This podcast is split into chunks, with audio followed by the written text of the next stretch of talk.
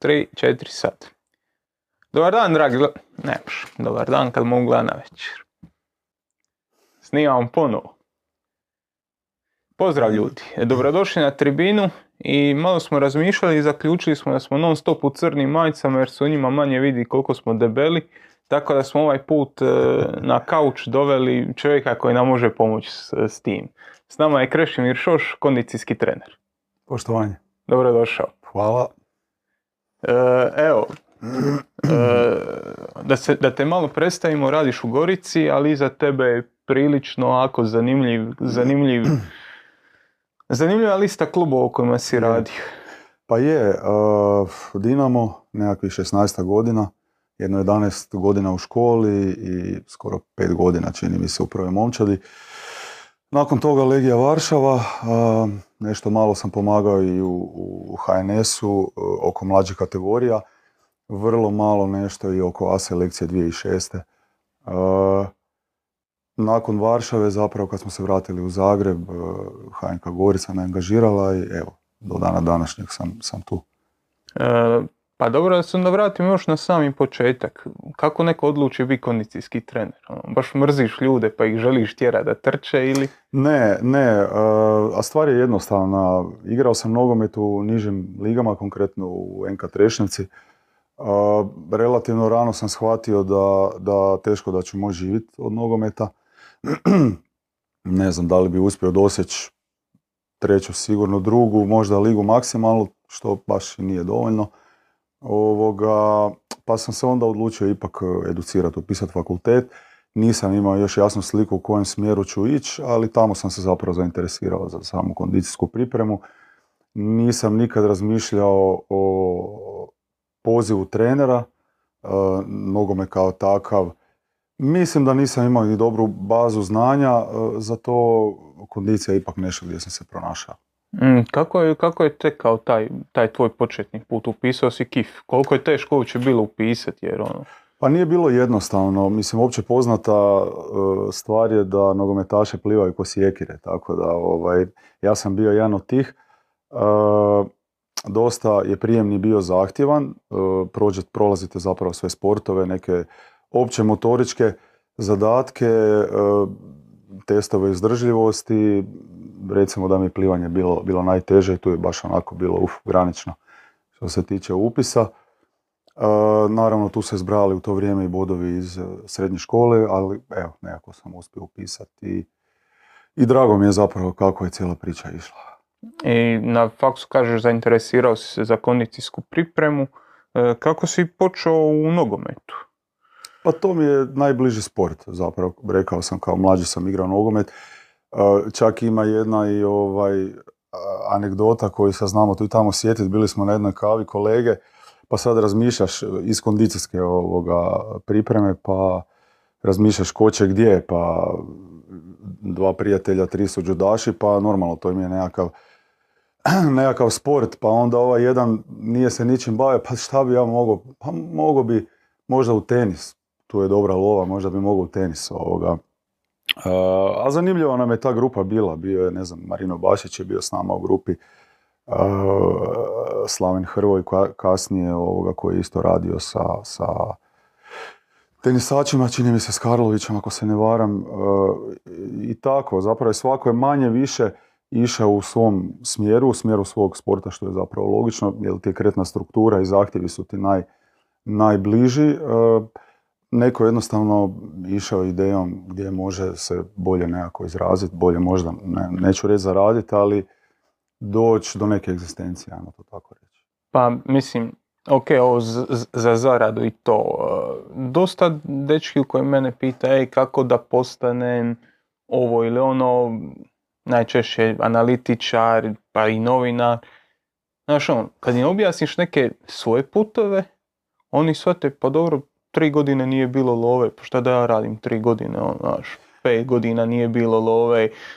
Kako su izgledali sami ti tvoji počeci? Vjerojatno nisi, nije prvi dan kad si se zaposlio u nekom klubu, vjerojatno to nije bilo da. ni blizu. I to, to je nešto što zapravo po meni kasnije čak radi razliku. Recimo, mene je od prve godine fakulteta jako interesirala dijagnostika sama kao takva što je i logično ako želite raditi nekakav program ovoga, plan, pa onda program, pa nekakav trening sa sportašem, vjerojatno ga prvo morate istestirati kao kad idete kod doktora da bi dobili lijek, antibiotik ili nešto, mislim da treba prvo proći nekakav pregled. Tamo na fakultetu e, postoji institut za, za sport u okviru kojeg djeluje e, sportsko-diagnostički centar kojeg već dugo godina vodi kolega i prijatelj Vlatko Vučetić i oni su tražili, čini mi se na prvoj godini već, studente volontere. Način na koji taj dio fakulteta funkcionira da zapravo zapošljava studente preko student servisa i tako dalje. To je optimalna opcija. Meni je to, ja sam bio onako u nekakvom pozitivnom šoku, jer tamo dolaze zapravo svi najbolji, ajmo reći, hrvatski sportaši. Skoro svi, velika većina. I sad ti na prvoj godini fakulteta imaš priliku testirati, ne znam, Mirka Filipovića ili ne znam, e, seniore Dinama, reprezentaciju Hrvatske i tako dalje. Znači, to je nešto nevjerovatno. Međutim, e, čak i u ono vrijeme, sad mislim da je još e, ta nekakva svijest o volontiranju možda još i manja. Mislim da se generacije postupno mijenjaju.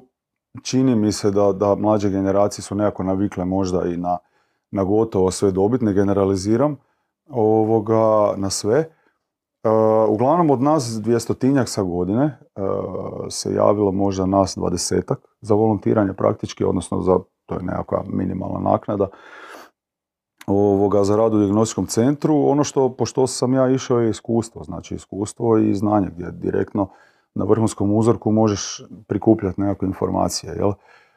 Od nas 20 koji se javilo je ostalo, kroz dva mjeseca samo je ostalo možda naš, nas petero, otprilike. I onda kroz neko vrijeme od nekoliko godina, mislim da sam ostao samo ja ili dvoje, dvoje ljudi. I tu je zapravo se dogodio taj početak. S jedne strane dobijete neku bazu, bazu znanja, informacije, s druge strane ti sportaši koji dolaze u dijagnostici vas primjećuju. U to vrijeme je Dinamo pokretao B ekipu, kao što postoji i sada.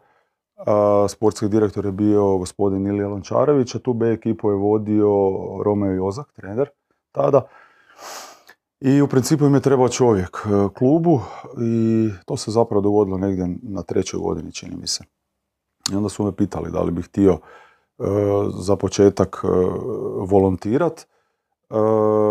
I onda kasnije, kasnije je to prešlo u neko zaposlenje u školi, pa kasnije u prvoj momčadi. Iz početka e, sam pomagao u treninzima sa B ekipom, a sa A ekipom smo radili statistiku. Tada jesu postojali počeci nekakvih GPS uređaja, čak su Njemci radili preko radiofrekvencija nekakve uređaje za praćenje, čak, čak su koristili one nekakve stvari što zatvorenici koriste ovaj, da vidiš gdje se kreću. to su ono baš... Na, nanožnice. Da, da, Sami, sami počeci bili ali mi to nismo si mogli ni priuštiti, jedva da si nešto načuo da negdje nešto postoji. Ovaj, pa smo bilježili ručno, imali smo tablicu, ne znam, 5, 10, 20, 30, 40 metara, e, lagano trčanje, srednje, brzo sprint. I onda doslovno smo gledali, gledali utakmicu, pratiš jednog igrača, gledali smo uvijek da se organiziramo ako je moguće da nas bude ono, barem 10, to što je rijetko uspjelo, ali koliko nas je bilo. Dobili smo informaciju kojeg trebamo pratiti i praktički, aha, imaš one linije na terenu koje su oko 5 metara recimo bile po širini. kako se šiša Da se orijentiraš, da. I ovaj, aha, 5 metara srednje, ok, stavljaš x.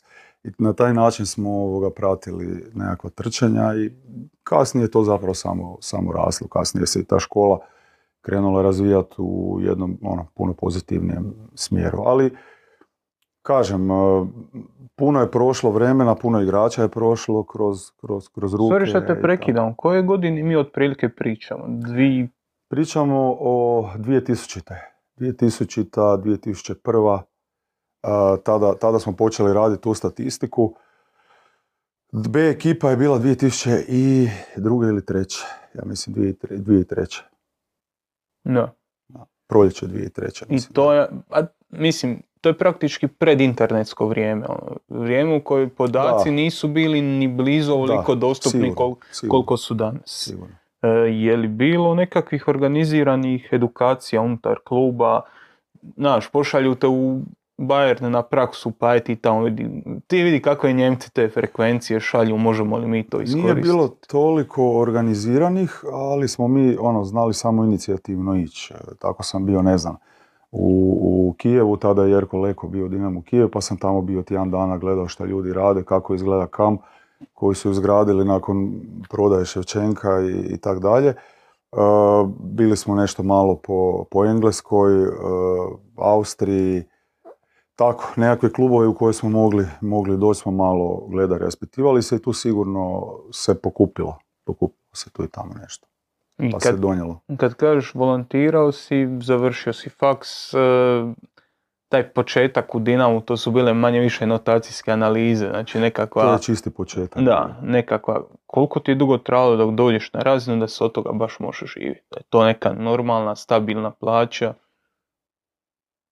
Pa, da, sad sam se sjetio ovoga, to je bila još jedna epizoda od godinu dana, od jeseni 2003. do, do ljeta 2004. reprezentacija Libije, baš sa izbornikom tada Ilijom Lačarevićem.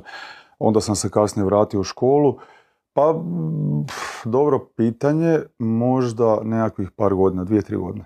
Možda period od nekakvih dvije, tri godine gdje sam onda dobio nekakvu srednju plaću u školi, pa se onda to kasnije narasle su se, rasle su i obaveze, rasle su i odgovornosti, pa je onda rasla nekakva Ne, či- čisto da ono, da ljudi koji nas možda gledaju, koji, koji, Je. koji imaju nekakvu ambiciju ići u nogomet, da znaju da moraju potrošiti neko vrijeme Je. da bi uložili u sebe, da bi se to na, na, kraju, na kraju i Najviše- financijski isplatilo. Jer ako očekuju da će financijski isplatiti nakon dva mjeseca, na krivom su mjestu. Ja mislim da da. Prvo trebaš ti kao takav skupiti neko, neko iskustvo, znanje, i onda, a na kraju trebaš i zadobiti povjerenje ljudi koji su, koji su u klubu i koji te već poznaju. Jel?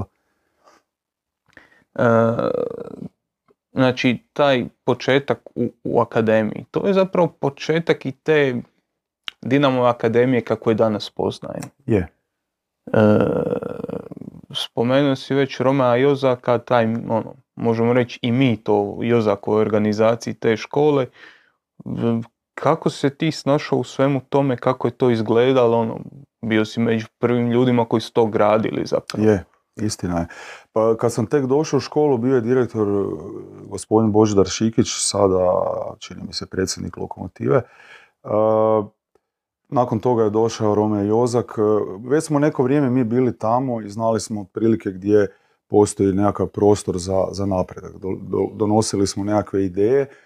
On je dosta bio otvoren eh, za nove stvari. Tako da smo relativno lako implementirali nekakve nove ideje, dosta smo tu isprobavali, dosta smo počeli koristiti opet dalje nekakve vanjske suradnike, volontere tako dalje. Počeli smo, uveli smo nekakvu bazu podataka gdje su se bilježile, ne znam, i ozljede igrača, pa onda možeš pratiti nekakav trend, pa smo bilježili testiranja i, na neki način vrednovali i same igrače obje- objektivno, a i vrednovali nekakav efekt svog rada. Uvijek je dobro dobiti objektivan feedback i onda da znaš u kojem smjeru ići ako, ako postoji još danji prostor.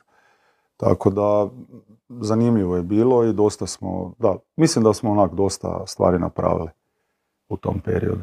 Mm, ka- ko te zapravo podigao u prvu momčad? Ko, ko, te je pozvao gore? Zoran Mamić, prvi puta. To je bilo, uh, Kruno Jurčić je bio trener, uh, kondicijski je bio Zvonko Komes. Kolega naš, uh, prva utakmica nakon Austrije Beč, mislim da se kuće izgubilo 2-0. Tada se klub rastao, odlučio rastati sa Krunom i, i, i, drugi dan mislim da je vodio trening Zoki i u principu mm, nisu imali nekakvo rješenje. Ja sam tada bio sa juniorima radio i pozvao me da se priključim prvoj momčadi. To je bilo prvi puta, tako da smo imali smo jednu, utakmi, između, jednu utakmicu između, sad se ne sjećam je to bilo kolo Slaven Belupo i mislim da je sljedeći tjedan, ako se ne varam, bio uzvrat u Austriji. Da, tada je Bjelica bio tamo. Tada je Bjelica bio trener, točno tako. E, tada smo, mislim da smo pobijedili 3-2, što nije bilo dovoljno. Imali smo 3-1, čini mi se, rezultat.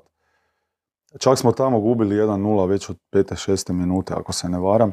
Okrenuli na kraju na 3-1 i praktički 7-8 minuta prije kraja dobili, dobili gol. Tako da, onak, bio je susret dosta turbulentan, puno emocija i tako. E, radio si iza Zokija, s kim još? U prvoj momčadi. Da. Zoki, e, Petev, e, Cico Krančar, pokojni, Mario Cvitanović, mislim da je to to. Dobro si ti njih izmjenjivao, znaš? Nisam ja. kako, znaš, različiti treneri, imaš tu e, Zorana Mamića, imaš Petea koji iz druge kulture, imaš e, Cicu Krančara koji ipak nekakva starija generacija. Koliko su oni zapravo se razlikovali u svom viđenju nogometa i koliko su tebi davali nekakve drugačije zadatke, drugačiju važnost? Pa samo viđenje nogometa je nešto u što ja ne, lazim, ne ulazim puno. Mene zanima način na koji planiramo igrati da bi napravili nekakav plan kako ćete pripremati igrače. A zapravo tu radim nekakvu granicu i pokušavam se minimalno miješati u, u sam nogometni dio. E, osim u kažem onom dijelu što želimo, kako želimo igrati, što vidimo da nam fali, pa onda uključujemo i nekakve kondicijske, kondicijske ovoga zahtjeve. A recimo velika je promjena bila recimo raditi sa Zoranom i raditi sa, sa Petovom. Sa Zokijem sam bio zapravo i najduže. Kolega Štefanić je kasnije došao i, i, i ja. Zoki je bio jako otvoren, bio jako iskren u početku, rekao je ono to, mislim da je to njemu bio prvi trenerski posao, ako se ne varam. Rekao je, gledajte, ja sam novi u ovome, vi ste duže u tome ja imam svoje borbe koje ću voditi, svoje nekakve zadatke, a vama vjerujem, tu ste svi kojima vjerujem, da radite oko struke i to je bilo super. Bili smo, baš smo bili moćan stožer ovoga, bilo nas je čini mi se devet u stožeru, ako se ne varam, ali smo svi bili baš jedinstvena ekipa, kad je bila za je bila vrhunska za kad je bio rad je, je bio vrlo ozbiljan rad, tako da kolega Štefanić i ja se, se znamo, E, još sa fakulteta, vrlo, vrlo slično razmišljamo i odlično se nadopunjujemo. Karakterno smo drugačiji i mislim da je to dobro, e, ali se kužimo u poslu stvarno super. Tako da imali smo i psihologa Borisa Balenta, kasnije nam se priključio i e, Dejan Klafurić, nogometni trener iz škole, kao, kao asistent drugi, uz Damira Krznara, Igor Cvitanović je bio pomoćni trener, e, Ibrahimović kao trener vratara i dobra ekipa. Kažeš nisi ti mijenjao trenere, znamo ko ih je mijenjao, znamo ko ih je mijenjao. Kako je to prolazilo sa Zdravkom Mamićem? Imaš nekakvu ono, barem anegdotu. Anegdotu. znam da ne možeš puno toga reći. Anegdota ima milion. E, ja mogu pričat i pričat ću samo onome što sam doživljavao. Znači, ne mogu pričati o, stvarima koje se vrte cijelo vrijeme u kontekstu zdravka i zoke, ali ih ja nisam direktno doživljavao. Ako se nešto radilo, nije se radilo pred nama. Ja, ja nisam ništa znači, u tom kontekstu vidio da bi mogao reći. Ja mogu pričati o našem planiranju treninga, o tome kako je bilo sa zdravkom, pa jako zanimljivo. E, jako, e, kako bi rekao, dinamično. Znači, vrlo, vrlo velika dinamika. S jedne strane, e, super, znači čovjek je stvarno napravio da u klubu, barem koliko sam ja bio, bio sam dugo tamo, nije nikad plaća kasnila.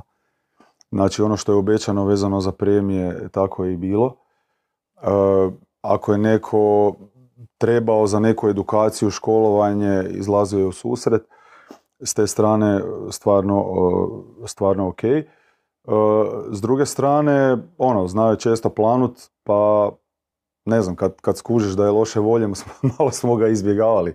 Ako on ode u slačionicu, mi odemo u hotel. Ako je on u hotelu, mi odemo u slačionicu. Pa je onda, kad je skušio, skužio, rekao, ono, sunce vam vaše, tri točkice, vi meni izbjegavate i tako.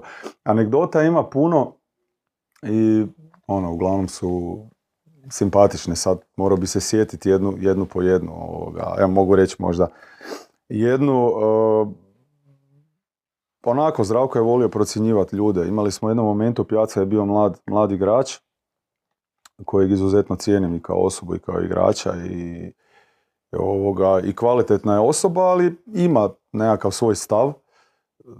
neću reći ego, ali stav i u principu u to vrijeme nekakve kritike, dobronamjerne kritike nisu mu uvijek sjele. I sad stvarno se ne sjećam što je bilo, ili krenuo očima, ili odmahnuo rukom. Nešto se dogodilo i sad bila je rasprava za stolom ono, kako ćemo ga kazniti, ne, i sad agresivniji dio stožera, ma, odma u B ekipu ga poslati, nek bude mjesec dana tamo, pa će onda malo razmisliti. Kaže Zdravko, pa dobro, čekaj ljubavi ovoga, pa ne možemo tako, bitan je igrač, potencijali, ne možemo ga samo tako maknut, ono, gledamo njegov razvoj. Ovaj, sad ja nadobudan još u, toj priči, tek u počecima, ovaj, ja kažem, pa ono, ja poznajem obitelj, poznajem mamu, mama je liječnica u domu zdravlja, tu na Trešnjevci, Šogora sam u bivšeg tada poznao, ovoga, ja kažem mogu ja, jer taman sam nešto i bio kod, kod, kod, kod doktorice obiteljske, ovaj, istekao sam dojam da priča onako kako stvari jesu i priča doma možda nisu, nisu jednake i taman si mislim pa ono daću ja mami malo i neku informaciju, možda ga možemo usmjeriti, kažem nije bio nekakav velik problem. ja kažem ono pa ja poznajem obitelj, mogao bi možda ja malo porazgovarat, samo me pogleda i rekao ma ti si amater i nastavio dalje, znači otpilio me u, sekunde. Onda poslije, poslije si čovjek razmišlja ovaj, tri puta kad će nešto reći. Evo Joža, mi tu u kondicijskoj pripremi doveli amatera. A mi mi mršavili, eto ti. Eto ti. Čekaj, ja sam tamno majicu, ali ne crnu, nego tamno plavu obuku. e, e, reci mi, koliko se zapravo spuštao u slačionicu? Koliko je to ono, koliko je to bilo često, ajde, pretpostavljam sa Zokijem nešto manje, jer da. za obiteljskim stolom bi se riješilo. Je, je, tu je zapravo Zokija uloga bila velika u to vrijeme, što ipak relacija e, Zdravko neki drugi trener i relacija Zoki koji je trener i brat je drugačija. Desilo se masu puta da da se i posvađaju i proturiječe, ali drugi dan idemo dalje kao da ništa nije bilo. Neki drugi trener vjerojatno već poginuo usput, ne. Tako da je to puno, nama puno značilo ovoga za mir u, radu samom. Nije se spuštao toliko puno ovoga koliko se pričalo. E, zatražio je tu i tamo trenera e, da bi se obratio momčadi, pa je nekad došao na sastanak Nekad je Zoki objasnio možda da to nije dobra ideja, nekad ga je pustio da, da dođe i tako. Ima, ima volju i želju ovoga komunicirati s momčadi. Kažem, dečkima to nekad, nekad treba, nekad sjedne, nekad, nekad ne. Tako da, osobno nemam ništa toliko, toliko puno protiv. Nije, nije to bilo nešto pretjerano. E, kad si zapravo otišao iz Dinama? Otišao sam iz Dinama zapravo, mislim bilo je tu još u tom cijelom periodu nekakvih odlazaka i vraćanja. E, zapravo sam otišao 2017. godine, trener je bio Mario Cvitanović tada. Otišao sam zbog, zbog, htio sam na kraju krajeva uh, probat nešto drugo. Htio sam sam sebe istestirat. Jer kad ste u jednom sustavu dugo vremena, to vam daje zapravo nekakvu sigurnost i to je zapravo dobro. I mnogi ljudi čak i u Dinamu su, vole biti dugo tamo i zapravo se čak malo i boje iskoračiti jer nisu možda sigurni koliko su dobri, nisu dobri, da li će se snaći u nekom okruženju. Ipak se tamo onako... Udobno i to Udobno i može se nešto zaraditi. Ne? A onda ču, slušate razno razne priče, na kraju krajeva htio sam i sebe istestirati i pojavila se prilika otići otić van financijski je to bilo isto iskorak. E, jednim dijelom je bio iskorak. E, I bila je onako dobra priča. Legija iz Varšave, velik klub koji zapravo ljude koji su nas doveli je najviše interesiralo kako ćemo se nositi sa pritiskom, a ljudi ne znaju dok prođe školu, školu u Dinamu da to uopće nije nikakav problem. Mislim, u Dinamu morate isto biti prvi od limača do, do, do seniora. I ako se izgubi jedna, dvije utakmice je već problem. Tako da, ovaj, to je bilo, to je bilo ok. Ajde da se vratimo još na Dinamo prema što se konačno prebacimo na, na, na Legi i ostalo. Ja teklo non stop med i mlijeko teče, pa je li bilo sukoba s nekakvim s trenerom, je, je li bilo nek, mislim da. s nekim da se niste baš razumjeli? Je, je, evo koliko je bilo dobro nekoliko godina sa Zokijem, uh, uh, recimo sa Petevom nisam baš surađivao dobro. Ovaj, zašto je bilo tako, ja, ja ne znam. Ja sam čak s njim razgovarao, ako želi dovesti nekog svog, ja nemam ništa protiv da, da odem u školu, da dovede nekog svog. Rekao je da nema nikog svog. Ovoga, pa krenulo je onako dosta svakodnevno sa nekakvim optuživanjem. Za, za apsolutno sve što se događalo si bio kriv. Tako da onda čovjek polako već postane nervozan, tražiš razgovor, razgovor ne urodi plodom, ovaj, pita se šta ne valja i tako dalje. Ovoga. Bilo je tu razno raznih, ne znam, priča, recimo konkretno igrali smo protiv Intera, mislim da smo dobili onako jedva 1-0 ili možda čak i nerešeno bilo u, Zaprešiću i čovjek me napadne, ti si kriv šta smo odigrali ovoga loše. Ja kažem, pa dobro, mislim, mislim si sad možda jesam, možda sam nešto krivo napravio, ali recite mi zašto, ono, htio bi znati, htio bi popraviti. Pa ja sam vidio da si prije pet dana radio nekakve skokove sa Mašadom. Ja kažem, ono, ispričavam se, nisam to prijavio, ali Mašado nema u koljenu stražni križni ligament, on ako ne napravi doslovno 3-4 skoka na Vertimaxu, to je jedan trenažer sa, sa gumama, e, boli ga koljeno. Znači on jednostavno mora par čučeva napraviti par skokova, to je doslovno jedna serija od 5-6 ponavljanja ne može izaći niti, niti na trening. Onda je on išao provjeravati sa igračima je to istina, nije istina i tako dalje. Bila je dosta onak stalno nekakva napeta situacija. Evo, još jedna ovaj, anegdota sa Zdravkom i Petevom. Pada mi ovako sad vrtim film na pamet. Bio je Samir tada ovoga, u ekipi. Iskreno, Samir je tada imao možda nekakvih šest kila viška. Ovaj, I sad Zdravko sjedne kremene u hotelu sad ja čekam šta je, šta je na redu. Kaže on, a uvijek, uvijek treba stvarno razmisliti, ovaj, ljubavi reci ti meni, ovaj, jel ti misliš da bi Samir trebao nešto dodatno raditi? Sad ja si mislim ako kažem da ne, onda će mi reći, ovaj, pa dobro, koji je tvoj posao? Ne radiš ništa s njim. Ja kažem, pa mislim da bi trebao nešto dodatno. Kaže on ovako izvadi mobitel, pa je, ja isto mislim, izvadi mobitel i pokaže mi di trči na traci kod nekog trenera van kluba i evo vidiš pa on i radi. A, rekao, dobro, super, dobro za njega. Pa jel, koliko ti misliš da on ima viška kila? Ali ima viška kila? Ja kažem, pa mislim da ima. Pa koliko? Sad ako kažem šest, opet će biti ono, koji tri točkice ti radiš s njim? Ovoga, ja kažem četiri. to je onako, to se da ishendlat sa prehranom, sa treningom u relativno kratkom vremenu. Ne? Kaže on, ok. I onda on tamo u svačionicu do, do, do Peteva i ovaj, kaže treneru ovaj, koliko Samir ima viška kila. Petev, namazan bugar, kaže ovaj, dvije. I sad ja ulazim u slačionicu, kaže on, pa dobro, jel vas dva dvojica pričate ovoga? Mislim, ti mi kažeš četiri, ti mi kažeš dvije.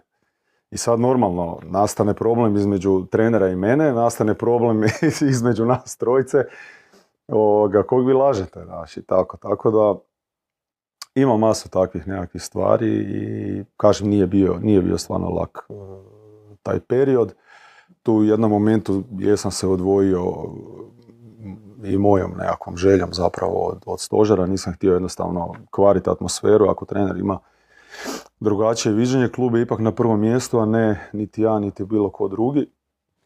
Ovaj, pa sam se onda kasnije, kasnije vratio u klub i tako, onda je došla ta prilika za Legiju i onda smo išli gore. U, jednim, u jednom od tih, e, kako se zove, odmoramo reći to, am to nazvat odmorom od, od Dinama, e, si bio u Libiji. Da, to je, kažem, to je bilo 2003. 2004. To je tamo si, znaš, već, već si skupio iskustva sa diktatorima, tamo si radio sa, sa Gaddafijem. Pa nije bilo, je, mi nismo tada, ja sam tad bio i mlađi, vjerojatno nisam puno ni razmišljao o tome, e, nama je sve bilo super nismo toliko niti osjećali možda to. Mi njega, e, starog Gaddafija, nismo nikad niti, niti vidjeli. A mlađi Gaddafi je došao samo u nekakva dva ili tri navrata na okupljanje. Ne ide tu pozivnica izbornika, nego dođe kad on hoće.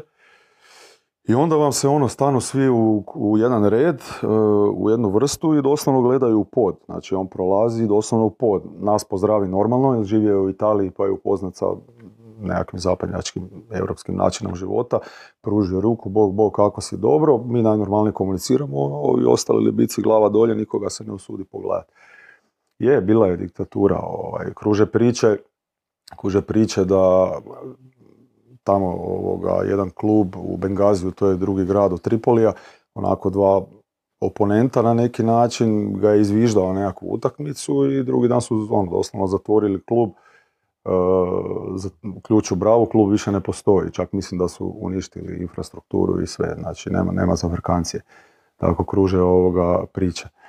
Ono što mogu reći iz nekakvog iskustva... Cinici bi rekli slično kao u Hrvatskoj. A dobro, nije baš tako. Mi smo dosta nezahvalni, ima i puno gorih ovoga država i, i, situacija.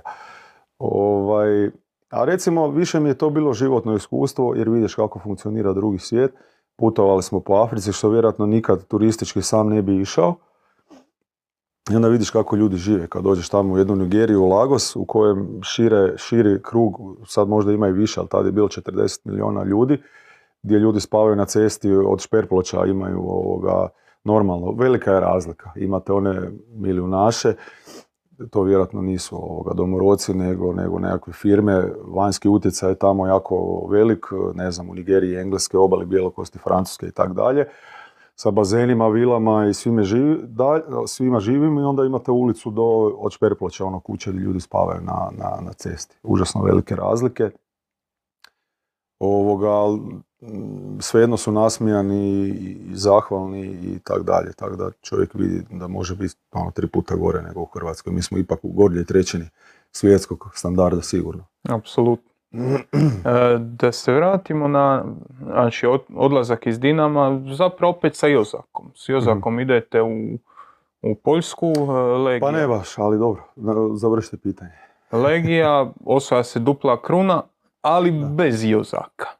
E, nije baš neka tajna da Jozak danas zamjera dosta svojim suradnicima iz Legije, da je on tu malo još i ljut na sve to kako se ne znam kakva je sada situacija, ono, nismo u nekakvom kontaktu, žao mi je što nismo, ali e, situacija je bila, a pisalo se dosta o tome i zapravo je naša hrvatska tragedija najveća u tome što se uopće o tome pisalo i govorilo. Jel? zbog toga što nekako narušavate ugled e, svoj, možda zatvarate nekom vrata, možda i sami sebi smo zatvorili, zatvorili dalje vrata u Poljskoj jer mislim da smo napravili dobar posao, a nekakva druga prilika tamo nije, nije tako lako baš došla. Uh, situacija je bila ovakva, znači nije, uh, ajmo to tako reći, nismo mi išli sa Jozakom, nego je kontakt prema CEO kluba Tomašom Zahorskom, koji je praktički desna ruka vlasnika kluba Darijuša Mioduskog, bio u kontaktu sa Ivanom Kepćijom. Ivan Kepće je tada bio, eh, ja mislim, zamjenik direktora škole. Eh, I dosta je pomagao u radu, u radu kluba. Legija inače onak, ajmo reći, barem tad bila poznat klub gdje su čak i bili dosta otvoreni dati ljudima šansu, iako možda nemaju nekako veliko iskustvo u tome. Tako Ivan nije možda imao i veliko tada iskustvo u obavljanju funkcije sportskog direktora, kao ni Ozak nije imao toliko veliko iskustvo u u tome da bude, da bude trener. I u principu on, klub je tražio sportskog direktora i kondicijskog trenera. Ivan me pitao ovoga, u klubu da li bi išao.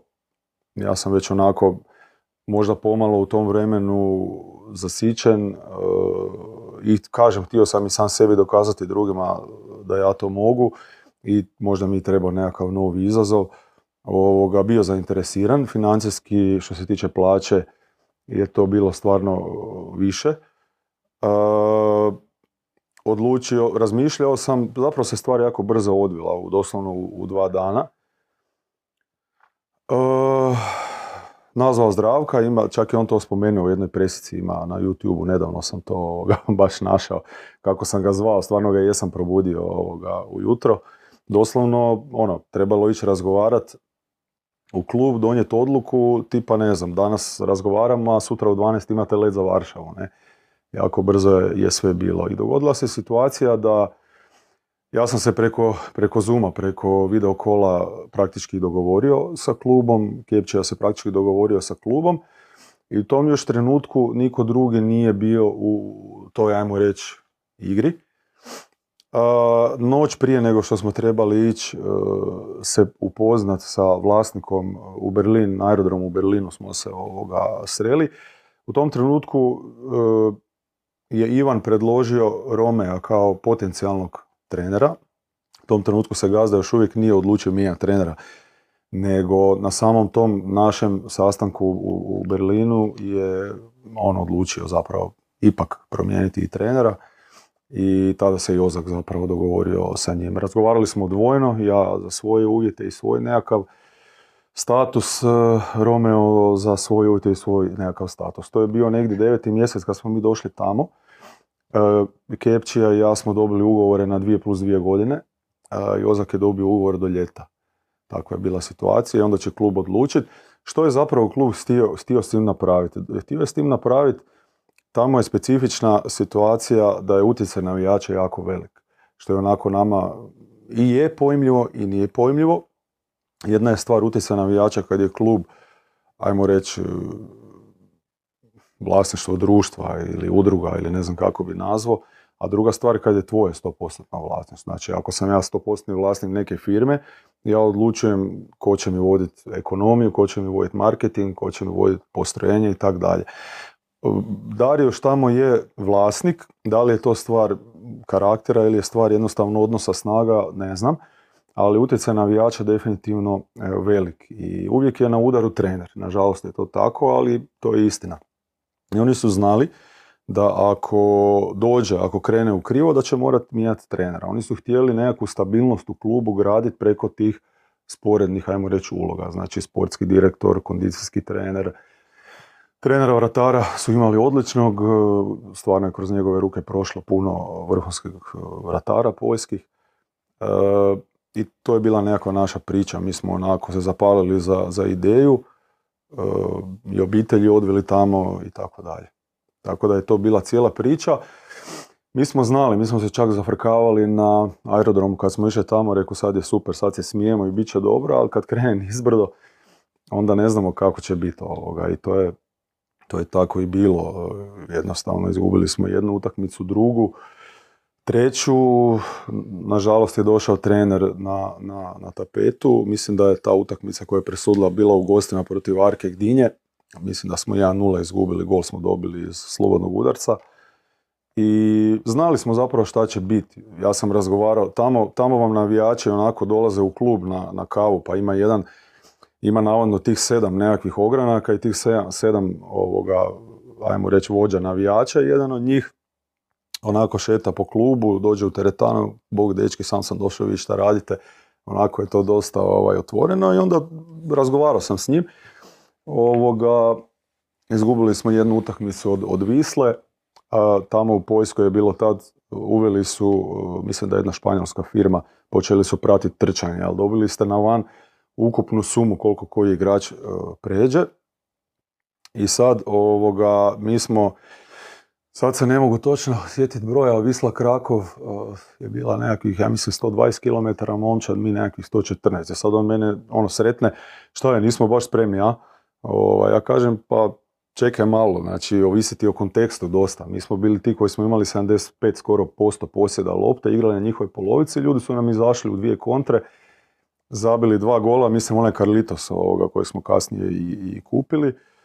I ovaj, e, drugačije, ti kad imaš posjed lopte, lopta kruži, ti praktički se ne umaraš toliko, ali njihova cijela ekipa zapravo džogira i pozicionira se ovoga i zatvara. I oni su tu nakupili neku metražu, no međutim u svemu tome su oni, ja mislim, imali nekakvih 500 metara sprinta, a mi smo imali skoro kilometar i pol sprinta. Ja kažem, a njemu gle, teško je iz toga suditi e, da li si spreman ili ne, ali evo, mi smo ti pogledaj brojeve, imali kilometar i pol sprintova, a oni su imali, ne znam, 500 metara sprintova, ne. Ili je bio odnos čak možda 2,4 2400 metara, mi 1500 oni, tako je nekakav sad se točno, high sprinting, znači onih visoko intenzivnih trčanja. Ovoga, kažem, dobro, dobro, ok, ja sam samo s hm, tribine, pitam, sam ja, ja ne razumijem, ono. Ali ako izgubite sljedeću utakmicu, bit će problema. Ja kažem, dobro, ok, šta sad da radimo ovoga, tako, tako je kako je. Izgubili smo tu sljedeću i onda je zapravo taj problem bio takav da je došao. I onda je bilo problem. Predsjednik i rekao Jozako. Je sad, Ehm, onako kako smo se mi ponašali zapravo u toj situaciji, zapravo Kepće ja smo došli u jednoj, ono, na jedan način, Jozak je Dejana Klafurića kao pomoćnika svog vodio tamo, oni su bili, ajmo reći, u nekakvom drugom paketu. Ovoga, i ne znam, ja sam se ponašao onako kako sam se dogovorio sa klubom. Znači, dogovor je bio da bez obzira na trenera da mi ostajemo. Ja ako sam u tom trenutku poželio otići iz kluba, ja bi morao platiti nekakve penale po ugovoru. E, meni je jako žao što, što, što Roma i Ozak to nije shvatio. Možda je tu malo ego ovaj, odigrao nekakvu ulogu, ali to nije bila takva situacija. Bila je atipična situacija. Nije bila situacija da je došao trener i doveo svoj stožer. Tako da te neke priče o bušanju, to je, to je onako smiješno jer e, ko bi došao sa svojim trenerom ko, koji te doveo, pa bi sad ti njega bušio. Mislim, ako bušimo, ako, ako si me ti doveo, onda ako poginemo, poginemo svi. Tako da, ono, mi smo bili tu vojnice kluba, ovoga, praktički zadržali smo se još neko, neko vrijeme, klub je u međuvremenu e, promijenio nekakvu svoju strategiju, pa su sljedećem treneru Ricardo Sapinto dozvolili, Portugalcu dozvolili da dovede cijeli svoj da, cijeli svoj stožer. Portugalci tako idu i kad god idu bilo gdje, oni vode s on 40 ljudi. Pa to mi je bilo fenomenalno iskustvo. Sapinto je jedan totalni drugačiji profil, izrazito tvrd trener ovoga, koji vrlo jasno postavio nekakva pravila i nije se uopće obazirao ni na predsjednika, ni, ne, nikog, nego je ono, furo svoj film. Prema meni je bio izuzetno korektan kondicijski trener njihov je bio izuzetno korektan, mada sam ja očekivao da će prije ili kasnije klub doći i reći, gle, mi imamo dva kondicijska, oba dva plaćamo dobro, nema razloga. Ne? Tako da sam očekivao da će doći u kontekstu razlaza, iako okolnosti ovoga su bile takve da po, ugovoru su me i dalje nastavili plaćat, plaćat, a zapravo nisam bio tamo. Možda bi bilo pametnije da su me onak predložili neki drugi način da me iskoriste, a kad me već plaćaju. Ili nije bilo ništa lošega na relaciji konkretno mene i kluba. I dan danas sam u kontaktu sa, sa vlasnikom kluba. Ne? Tu i tamo se čujemo, pružamo si podrške i tako. tako da. izuzetno jedna korektna i topla osoba. Zanimljivo je da Gorica zapravo funkcionira na, ne možemo reći takav način, ali onako prilično sličan. Treneri se mijenjaju, a i ti, i naš Joža, i e, Saša Sabljak, i svi ostali ostaju, zapravo samo se mijenja trener i eventualno taj trener dovede jednog pomoćnika ili ne dovede ni tog jednog. Pa teško je reći što je bolje, ali sigurno tu klub, klub sebe e, štiti sa jednom konstantom rada, i, a i financijski na kraju kraja. Ako ćete mijenjati svakih, ne znam, šest mjeseci, ne znam, Legija u to vrijeme je svakih šest mjeseci mijenjala trenera, ono, ili morate dati treneru kraći, kraći ugovor, onda opet se limitirate, ne možete donijeti, dovesti bilo koga. Ako date veći ugovor i navijači odluče mijenjati, morate vi to platiti. Tako da se tu klub hoće na neki način zaštititi. Ako već ima povjerenje u vas, onda, onda je to ok da funkcionira na, na takav način. Jel? Dogod je klub zadovoljan. Kad klubovi više nisu zadovoljni, onda je logično da, da se stvari mijenjaju. Prvi trener s kojim se radio u Gorici je bio Valdas, tako? Tako je, da. E, valjda si Niko su te doveli tu, je. odnosno za vrijeme njihovog upravljanja, iza toga si bio i kad je Orešćanin bio i e, Rendulić i sad uh, Samir. Je. kakvi su ti dojmovi bili sa, sa, sa, sa Valdasom? Pa odlični, vrlo brzo smo kliknuli i nedavno smo se porukama zafrkavali ovaj, ko je prije skužio koga. E, situacija je bila takva da sam ja bio slobodan, došao sam ovaj, mm, bio sam iz Poljske, već neko vrijeme u Zagrebu, bio sam, bio sam slobodan. Bilo ti je dosadno? Da, e, Ivančić, kondicijski trener od, od trenera Akirovića je odlučio ići sa njim, trebali su kondicijskog trenera, tad je bio i lockdown i bila je i, i rupa, nije se igralo prvenstvo, nije se treniralo. Nikolićev se raspitivao, tada sportski direktor u Gorici, za kondicijskog trenera. Dogodila se smiješna situacija. Dobro, sigurno nije pitao jednu osobu, ali ako je pitao desetak, tako mi je barem on rekao, od tih deset ljudi je, je pet ljudi reklo mene. Možda se slučajno dogodilo da se zatvorio krug ovoga ljudi koje, ne znam, nazvao je Krznara, nazvao je Kepčiju, nazvao je i svi su rekli ono, pa pitaj Krešu jel bi on htio. Ovoga, kontaktirali su me, čak mi se činio tada predsjednik Črnko dosta skeptičan jer je mislio da ću tražiti ne znam kako velike novce vis-a-vis nekakvog CV-a, ali treba biti realan, treba se staviti u realne okvire onoga što klub može e, platiti. Ja sam bio željan rada i dogovorili smo se praktički u 15 minuta bez problema. E, bilo je dobro, e, ja volim biti onako organiziran jer je puno lakše tako, tako raditi, pratiti cijeli taj proces trenažni i nekako vrednovat efekte i mijenjati ako nešto treba mijenjati.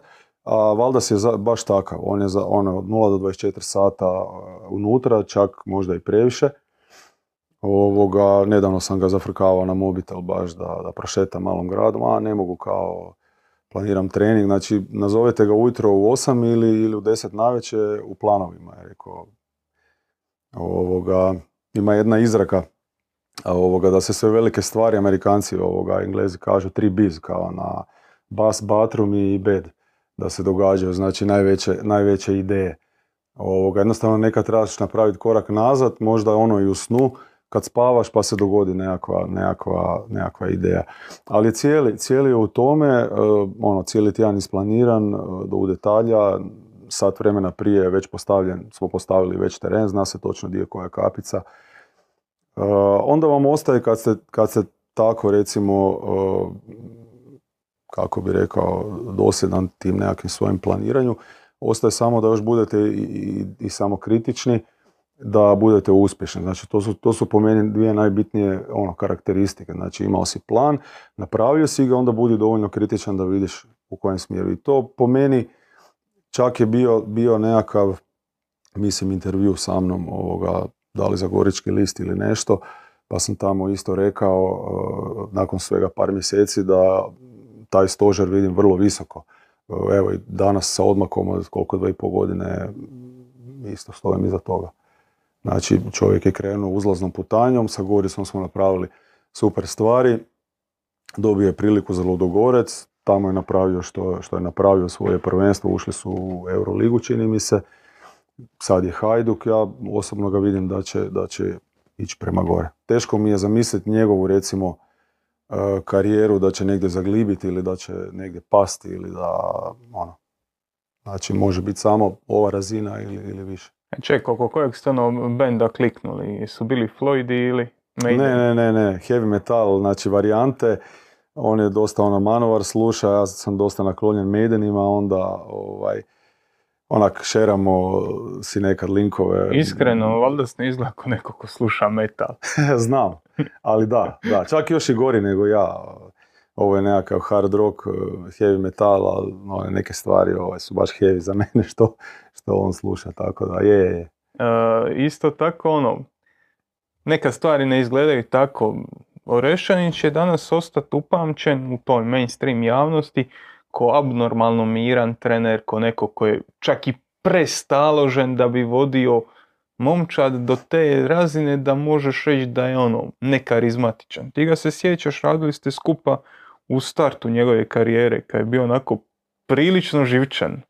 Pa dobro, ne bi rekao živčan, to je možda i pregruba riječ. E, rekao bi da je bio tvrd u svojim uvjerenjima. pozitivna je stvar što čovjek ima uvjerenje i to nešto malo što smo mi ovoga surađivali u školi i tako dalje je bilo zapravo konstruktivno, to je jako važno reći. To nije bilo apsolutno ništa negativno, nego jednostavno je bio on tvrdoglav u svom stavu, ja tvrdoglav u svom stavu. Na kraju smo se našli na kavi i sve to skupa izuzetno ga cijenim, izuzetno ga cijenim, čini mi se i on mene. Uh, jednostavno, a to je tako, čovjek s godinama se mijenja, uči neke stvari, uh, on je trener koji želi učiti, koji je spreman mijenjati se, tada u školi je, bio bitno drugačiji nego sada, sada u Gorici. Sad, tada je bio možda za nijansu ono, tvrđi nek što treba. Hoćemo na to reći temperamentniji, da ne budeš Ok, može, može, može ovoga, sad je možda bio malo i pre, pre, premiran. Trener jednostavno traže modalitet kako, kako pristupiti igračima, i, ali to je meni ok. To znači da smo u razvoju, ali da smo željni, da smo željni napredovati mijenjati se.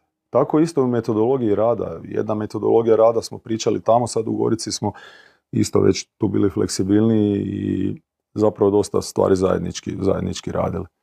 E, nakon toga je došao u Krunu, Rendulić i Koliko ste tu brzo kliknuli? Jako je brzo, to- Kruno je izuzetno laka osoba i ono pristupačna e, za kliknut. E, Vidio sam plan priprema, mislim da je Kruno krenuo od priprema ako se ne varam.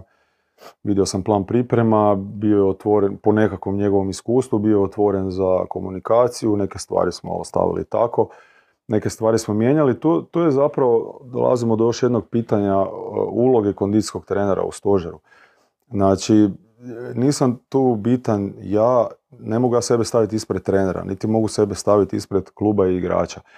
Znači, ja sam taj koji sam u funkciji trenera i kluba i igrača i poštujem da trener ima nekakvu svoju viziju o, i filozofiju. Sad samo je pitanje koliko je trener, e, koliko vam vjeruje, koliko je hrabar da vam neke stvari prepusti ili ne. Recimo s Krunom je to išlo dosta, dosta lagano. Neke stvari smo malo modificirali da izbjegnemo možda nekakve ozljede, da ne budemo baš možda pretrenirani i funkcioniralo je ok. Ono, ne mogu reći. Pripreme su bile ono, dosta dobro prošle. Jer to, to je sad, to, to zanimljivo rekao, kondicijski trener mora biti u funkciji Da. u funkciji trenera. Valdas, e, Orešćanin i Rendulić su bili, ajmo reći, treneri sličnog pogleda na nogomet, sličnih e, principa u igri.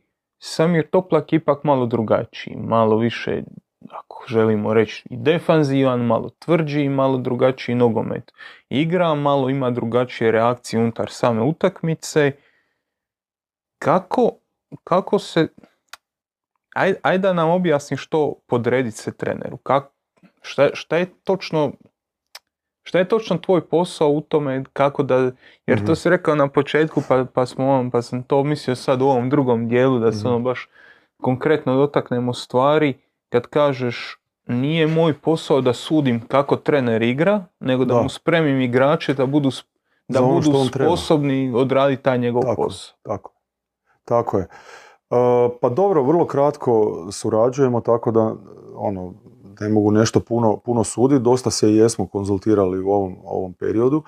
Moj posao je tu zapravo e, e, najviše oko, oko slaganja recimo tjedne periodizacije. Mi sad recimo konkretno imamo, ne znam, problem završnice. I sad trener je svjestan, i svi smo svjesni u klubu, trebamo možda više trenirati završnicu, ali se dogodi onda situacija da e, možda te završnice bude previše u tjednu, možda čak i svaki dan planiramo pucat po golu, recimo, a recimo kao što je, kao što je sprint, aktivnosti kao što su recimo sprint i udarac, su, ajmo reći, brzo trzajuće nekakve aktivnosti koje, koje ako muskulatura nije spremna odgovoriti na adekvatan način, vrlo lako se zalijepe nekakve ozljede. Znači sprinti i, i, i šut su nekakve aktivnosti koje, koje stvarno treba periodizirati. Možete ih možda raditi, ne znam, jednom, dva puta tjedno i to onda s obzirom na, na ritam utakmice uglaviti koji dan. Pokušava te predvidjeti kad je to ekipa umiran, um- umorna, najčešće je to recimo drugi dan od utakmice, neovisno da li smo dali odmah, odmah sljedeći dan, tipa ako je utakmica u subotu, da li smo u nedjelju dali slobodno, a u ponedjeljak stvari koje radimo opet bi trebale biti regenerativnog karaktera. Ne možemo odmah raditi šuteve, recimo taj praktički ne prvi nego drugi dan. Ako smo radili regeneraciju recimo u nedjelju, onda je ponedjeljak recimo slobodan dan. Onda postupno kroz, kroz ovoga utorak e, ulazite u tjedan da bi rezultiralo nekakvim ne znam, treningom snage, brzine koje možete čak i, i, i spojiti vrlo blizu, jel? A onda opet to slažete prema krajnjem tjednu. Znači, to nekako znanje i iskustvo ovoga pokušavate ukalupiti u ono što, Što trener ž- sadržajno želi, želi, želi zapravo provesti. I tu stalno balansirate. Balansirate između forme ekipe i između rizika da uđete u ozljelu. To je konstantan balans. Ako radite neke stvari premalo, možete se oslijediti. Ako radite neke stvari previše, možete se ozlijediti. Zapravo je najveća umjetnost biti ono, dovoljno spreman, a da su igrači zdravi. Ne? Danas kod nas, pogotovo u Hrvatskoj, je ovako dosta famozan Raimond Verheyen. On je, on je jedan od tih, zapravo nije od pionira e, periodizacija treninga se još ono, to su stari Rusi koristili još u Sovjetskom savezu, ali u ovom nekakvom top levelu nogometa zapravo njegovo ime se naj, najviše veže uz, uz pojam periodizacije treninga. uz pojam toga da vi ako imate utakmicu u subotu, u petak radite manje da bi u subotu trčali više. Pa dobro, ovako bio sam prisutan na njegovom predavanju u Sesetama, tamo u prostorijama akademije i na fakultetu je bio gost. Karakterno je onako dosta tvrd i dosta ovoga, rigidan i uvjeren isključivo samo u svoju nekakvu filozofiju. Nizozemci, samo da sorry što te prekidam, ali nizozemci su obično takvi, jer ono, spominjali smo Portugalce koji tipa kao u Saudijsku Arabiju sa on povedu sve kuhara, sve. sve šta može, sve. da. I slično je stvari se nizozemci, oni kad dođu, oni su ono, dosta su omeđeni nekakvi. Oni takvi karakterno vjerojatno generalno jesu, iako ja poznam nekoliko nizozemaca, valjda sam imao sreće i uglavnom su malo bolji, uključujući ova naša dva u klubu. Ovoga, imam i prijatelja, dva tamo u Nizozemskoj i tako dalje. E, da, on vjerojatno spada u, u nekakvu ono, kategoriju. Krojfovske tipove, da. da. Ovaj, I zapravo on tu svako nekako pitanje doživljava kao proturječje i tako, tu je dosta, dosta uh, tvrd. Šta se zapravo s njim dogodilo? Uh, vrlo interesantna stvar je da smo mi recimo u Dinamovoj školi u okviru ovog razvoja što ste, što ste me pitali ranije, već mjerili, znači mi smo, ne znam, došli sa ekipom na fakultet, izmjerili uh, spiroergometarski test, to je ono sa maskom primitke kisika, odredili energetske zone.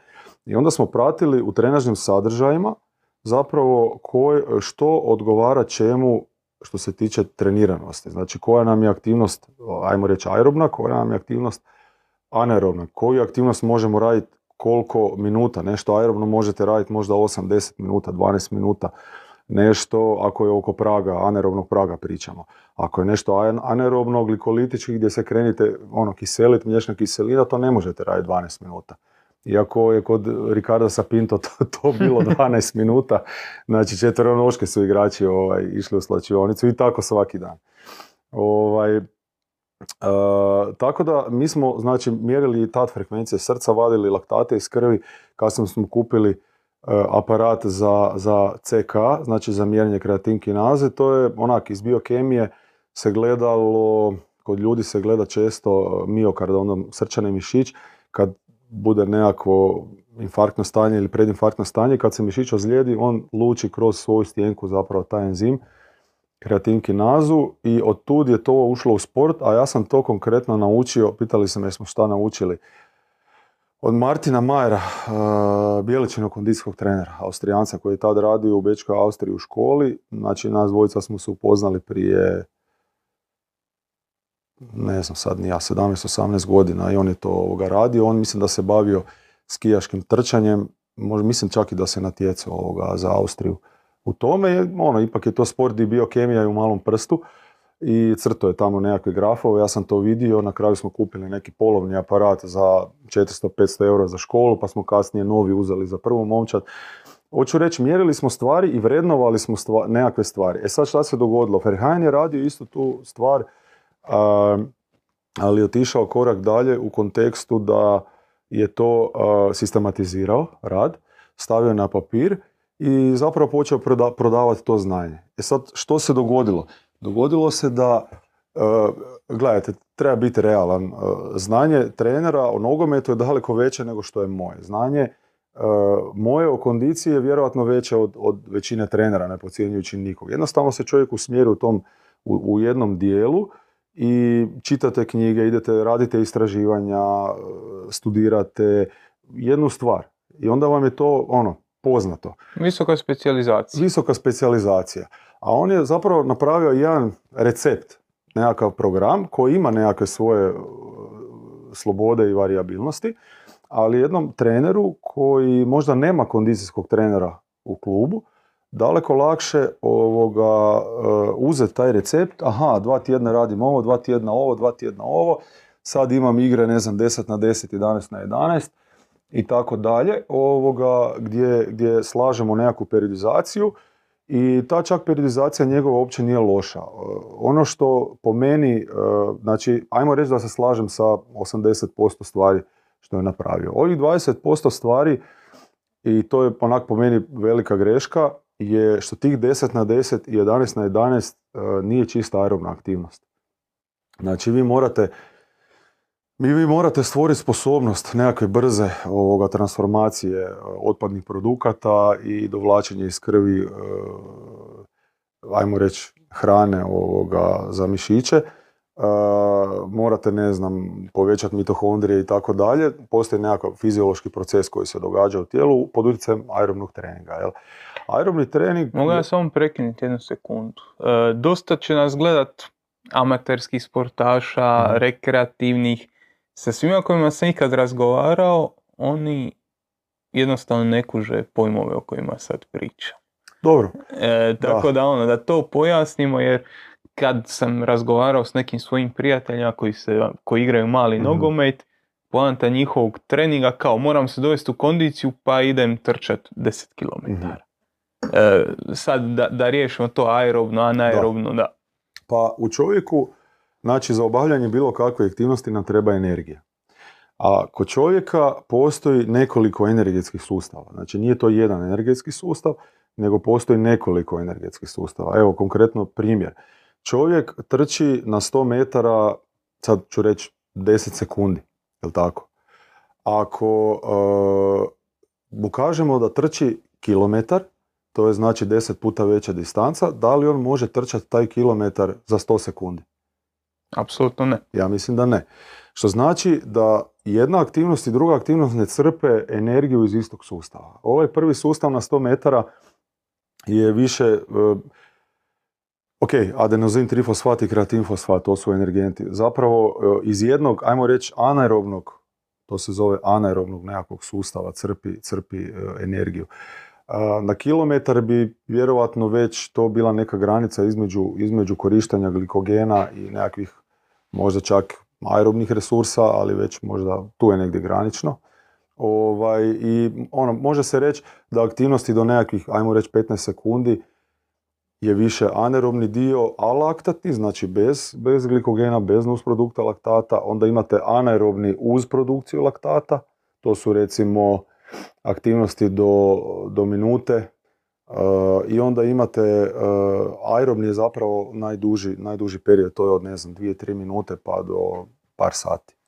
To vamo usporediti, to ljudi možda shvate lakše, imamo ovaj hibridno auto koji ima kod sebe nekakvu bateriju i ta baterija ti je korisna kad se voziš, kad si krenuo sa semafora, kad moraš krenut u nekakvu brzinu, on vuče struju iz te baterije, visoko iskoristivo, visoka je efikasnost stroja, tu dosegneš nekakvu brzinu, pređeš neki mali period, ali se ne možeš voziti od Zagreba do Dubrovnika na bateriju. Da. Nego kad si napravio taj prvi dio, uključi se benzinski motor i taj benzinski motor ima puno manju iskoristivost, je. ali...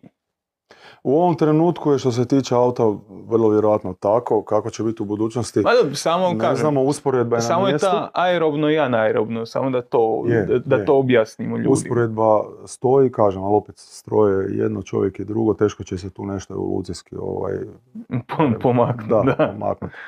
Ovaj, tako da ta igra 10 na 10, 11 na 11, ne možeš ti samo džogirat i sad tu je lopta i sad ću ja džogirat do nje. Ipak ćeš ti zašprintati nju pa ćeš imati faze hodanja. Znači ta kretnja je dosta variabilna i po meni ne zadovoljava potrebne nekakve bazične pripremljenosti koja je ipak jako bitna za brzu regeneraciju.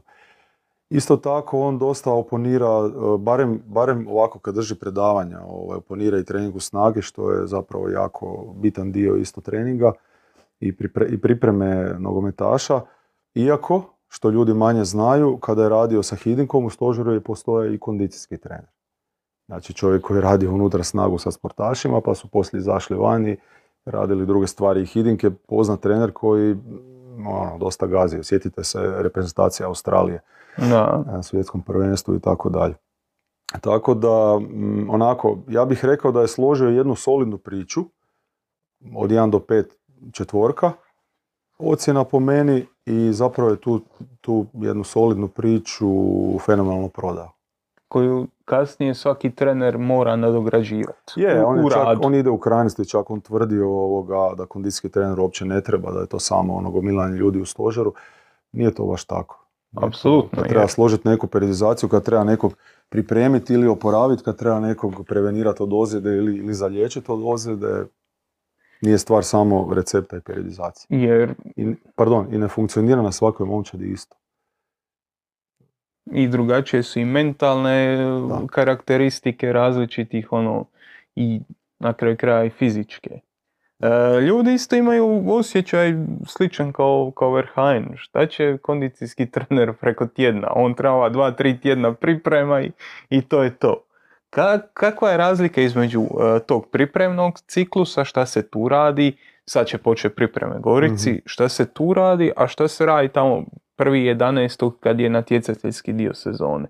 Koje su razlike između tog pripremnog i Pa, natjecateljskog? no, svaki sport nosi svoju specifičnost u kontekstu ciklusa. E, olimpijski sportovi rade kad se u pripremi četverogodišnji ciklus. U nogometu toga nema. U nogometu je godišnji ciklus koliko traje sezona ili zapravo najviše se priča o tom o ta dva ciklusa unutar jedne sezone, jer imate dvoje priprema, imate ljetne, ljetne i zimske, ovoga, a to je opet pod uvjetom pauza. Neke, neke lige gdje nema toliko pauze drugačije funkcionira, gdje je duža pauza i praktički u komadu traje liga na bazi, na bazi sezone i godine. Kod nas su to dvoje priprema i onda koncipira se zapravo plan e, u okviru tog ciklusa. Imate uvijek onako pomalo nezahvalan omjer. Imate, ne znam, 4 do 6 tjedana recimo priprema, kao recimo sada, nekad manje, nekad više, a sezona vam traje do, dobro, sad će trajati kraće, ali inače traje tamo do sredine 12. 20. 12. do, do pred Božić. Znači, traje koliko? 4-5 mjeseci, skoro 6 mjeseci traje, a imate, ne znam, 5 tjedana priprema, a traje 5 mjeseci ovoga. Tako da, Uh, vi tu morate na neki način napuniti baterije, pa u tom pripremnom dijelu svjesno i ciljano idete u nekakvu pretreniranost e, igrača, koji kasnije kad se super kompenzira, što znači, mislim na to principu funkcionira bilo kakav trening, znači danas se umorite, da bi kad se odmorite došli čak u jedno bolje stanje, ta, taj jedan bo- to bolje stanje se zove superkompenzacija. Ovoga, I na, tom, na toj bazi funkcionira svaki trening. Onda kad iz tog boljeg stanja se opet umorite, ovoga, opet nakon par dana kad se odmorite, dođete u još bolje stanje i to je princip treninga. Jel? Tako u ovom dijelu svjesno idete u ta četiri tjedna u nekakvu, nekakvu pretreniranost da bi kasnije kroz, kroz, kroz neke faze, kroz koji tjedan, kroz nekakvu kompenzaciju došli u super kompenzaciju da bi praktički bili onda To je ono kad treneri kaže teške su nam noge. Je. Sad tu neko pretjera, nekad prije se tu dosta i pretjerivalo i čak po meni su bili igrači i pretrenirani i sad se to nekad zna dogoditi. Teško je, teško je naći balans. e, Da, da kažem da niste previše umorni, da ne idete u preveliki rizik ozljeda, a da budete optimalno spremni. A onda kasnije kroz sezonu se to mora održavati. Znači, cilj tih nekakvih prvih par tjedana je stvoriti bazu. Je, je. Kako ta baza, mislim, kako ta baza izgleda? Dosta je suhog trčanja, dosta je A tu sad treba razlikovati dvije stvari. E, jedna- konkretno za nogomet, jer znamo Da. drugi sportovi se drugačije. Jedna stvar je e, u nekakvoj aktivnosti trenažni sadržaj, a druga stvar je opterećenje. Znači, kad kažemo bazične pripreme, to ne znači nužno trčanje u šumi, ne znači nužno suho trčanje. Ja ga volim uvijek ubaciti zato što je lakše iskontrolirati i izdozirati opterećenje. Ali opet to je možda omjer 1 naprema 3, 1 naprema 4, recimo u tom e, uvodnom dijelu priprema. Neko ide i do 1 naprema 2. E, što to znači? To znači vi sa loptom možete napraviti relativno solidno kontroliran recimo aerobni trening, znači nekakav poligon, složite poligon po cijelom terenu gdje igrač ne znam vodi loptu, pukne u mali gol, pa napravi nekakav skip preko ljestvi, pa onda opet dobije loptu, znači nekakav poligon gdje ste u nekakvom kretanju, a sadržano gledanje, gledano je to ipak specifično, nije, nisu tenisice, nije šuma, nego su kopačke lopta, specifične kretanje, a opet možemo reći da u energetskom smislu radimo nekakvu bazičnu pripremu. Ima, ima dosta snage ovoga koju treba odraditi, treba ojačati muskulaturu na adekvatan način, pripremiti za sve ono što slijede jel, za aktivnosti. I kako onda od teških nogu postanu lagane? Pa kroz regeneraciju, jednostavno imate fazu osvježavanja.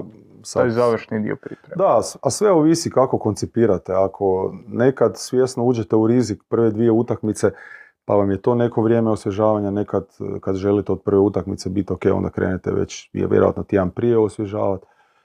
Onako, dosta je tu balansiranja i koliko god se služite metodologijom i, i mjerenjima i tehnologijom i biokemijom i svime, e, pokušavate predvidjeti stvari i puno pomaže, ali opet dosta toga ovisi o osjećaju i o iskustvu. Iskustvu, naravno. To, to ono što se plaća, znanje je. Je. Ima moj kolega jednu dobru anegdotu ovoga, o popravljanju broda, ali to će on ispričati. kad bude. Da, kad bude, ali to je zapravo... Jer tu se vraćamo na onaj početak, ti moraš izvolontirati neko vrijeme, učiti, napraviti hrpu grešaka, da bi u jednom trenutku imao nekako iskustvo, nešto na što se možeš na što se možeš pouzdati u, Upravo to. u radu. Upravo, sve ste sad rekli, to je ono što se plaća. Da li ćemo danas odmoriti ili ćemo danas, e, ne znam, pucat po golu. Bilo je takva situacija gro, bilo je takva situacija i u Legije, bilo je takva situacija i sa Valdasom i isto smo onako razgovarali, argumentirali, na kraju izašli kao pobjednici iz toga. Ovaj, jednostavno nešto ide s nečim, nešto, nešto, nešto ne ide. Ako je muskulatura kruta, umorna, teško da bi radio sprint i udarce po volu. Veliki rizik. Tek kad muskulatura bude, bude odmorna, recimo u tjednu, onda takve stvari brzo trzajuće. Amo proći nekako tako taj tjedan. Amo mm reći da se utakmica odigrala u subotu, šta se radi do iduće subote? Kako to otprilike izgleda ako trener ako trener nema nekakve ultra specifične zahtjeve. Znači pa, nekakav, ajmo reći, normalan, prosječan, karakterističan tjedan. Znači ja volim onako isto kao ne samo ja nego svi mi ljudi smo vizualni tipovi uglavnom i onda nacrtamo ili na papir ili na ploču radnu ploču e, nacrtamo znači od recimo subote do subote i sad stavljate nekakve točkice opterećenja i ako računate da je utakmica najveće opterećenje u tjednu, znači subota, i sljedeća subota je ponovno najveće opterećenje. E sad, ako, ako spuštate i ne radite ništa do sljedeće subote, to je predug period. Znači u pet dana jednostavno na taj način, kroz nekakvo vrijeme, padate u forme, to je zagarantirano. Znači vi morate u tjednu imati jedan, ja sam čak probavao i sa dva pika u tjednu, ali to je, to je, to je malo prenaporno. Ljudi dosta pocijenjuju to opterećenje utakmice. Jako ga pocijenju, nije to samo metraža i broj sprinteva, tu je emocija unutra. Da, mentalni, mentalni e, aspekt. To se vidi na mjenjeru, kad mjerite, ovaj, imamo na tabletu, vidimo frekvenciju srca i vidite kod igrača ono, stoji hoda, puls 160, ali je bitna utakmica i te sve stvari imaju utjecaj i sve utječe na nekakvu potrošnju na nekakav hormonski status i tako dalje.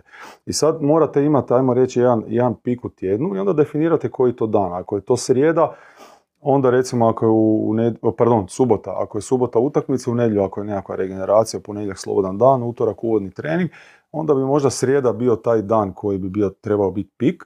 To nije opterećenje kao što je utakmica, ali i tu sad varirate koliko ćete se približiti uvjetima utakmice ili nećete ili ćete odraditi ovoga, obično to bude kroz, kroz nekakve igre u, u, u nekakvom prostoru, small sided games ili, ili kroz nekakve specifične zahtjeve, ali treba biti opterećenje da bi možda on to opet u četvrtak ovoga pustili i u petak zapravo napravili nekakvu aktivaciju. To, to je recimo, u Poljskoj sam se dosta igrao sa tim periodizacijama, čak sam si onak isprintao i stavio na, na zid iz, kod svog radnog stola ovaj, i onda smo doslovno birali u odnosu na situaciju u kojoj se nalazimo, koju ćemo, koju ćemo periodizaciju uzeti.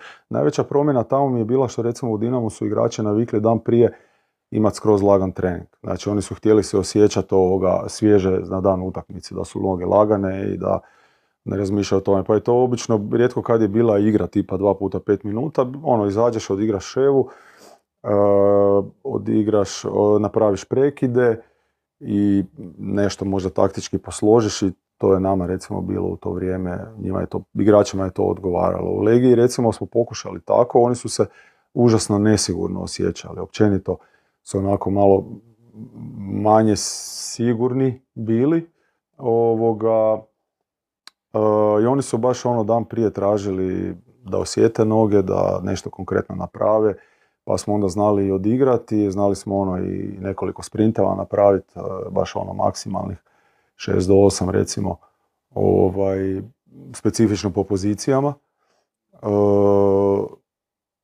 I tako, ovaj jedan igrač kad smo išli na gostovanje nosio šipku ovoga, i utege stoper, jer on je mora na dan utakmice par, par za tonizaciju, par čučana napraviti i to isto ono, respektiraš, svako zna svoje tijelo i funkcionira. Na kraju krajeva to je i ono, psihološki efekt, jer znam kad jedan, dobro nije sad bitno, radili su isto pripreme i sad čovjek je izračunao što je imao izračunat, ali igrač je tražio dodatno trčanje, jer njemu u glavi to trčanje, ono, znaš, šest mm. krugova oko, oko, oko, terena njemu znači spremu. Sto sprinteva njemu ne znači spremu, ali šest krugova je to to. Pa onda ga pustiš da trči, jer on svak zna svoje tijelo i svak zna kako treba posložiti sebi u glavi. Pogotovo stari igrači imaju taj feeling razvijan, sa mlađim igračima treba biti oprezan. Mladi, mladi se žele dokazivati, Imamo, ne znam, sa Kruzom primjer iz Gorice, odigrao utakmicu u petak, čini mi se, odigrao je za junior u nedjelju i on bi u ponedjeljak trenirao. Čekaj malo, odigrao si dvije utakmice, znači moraš ti donijeti odluku, a ne on.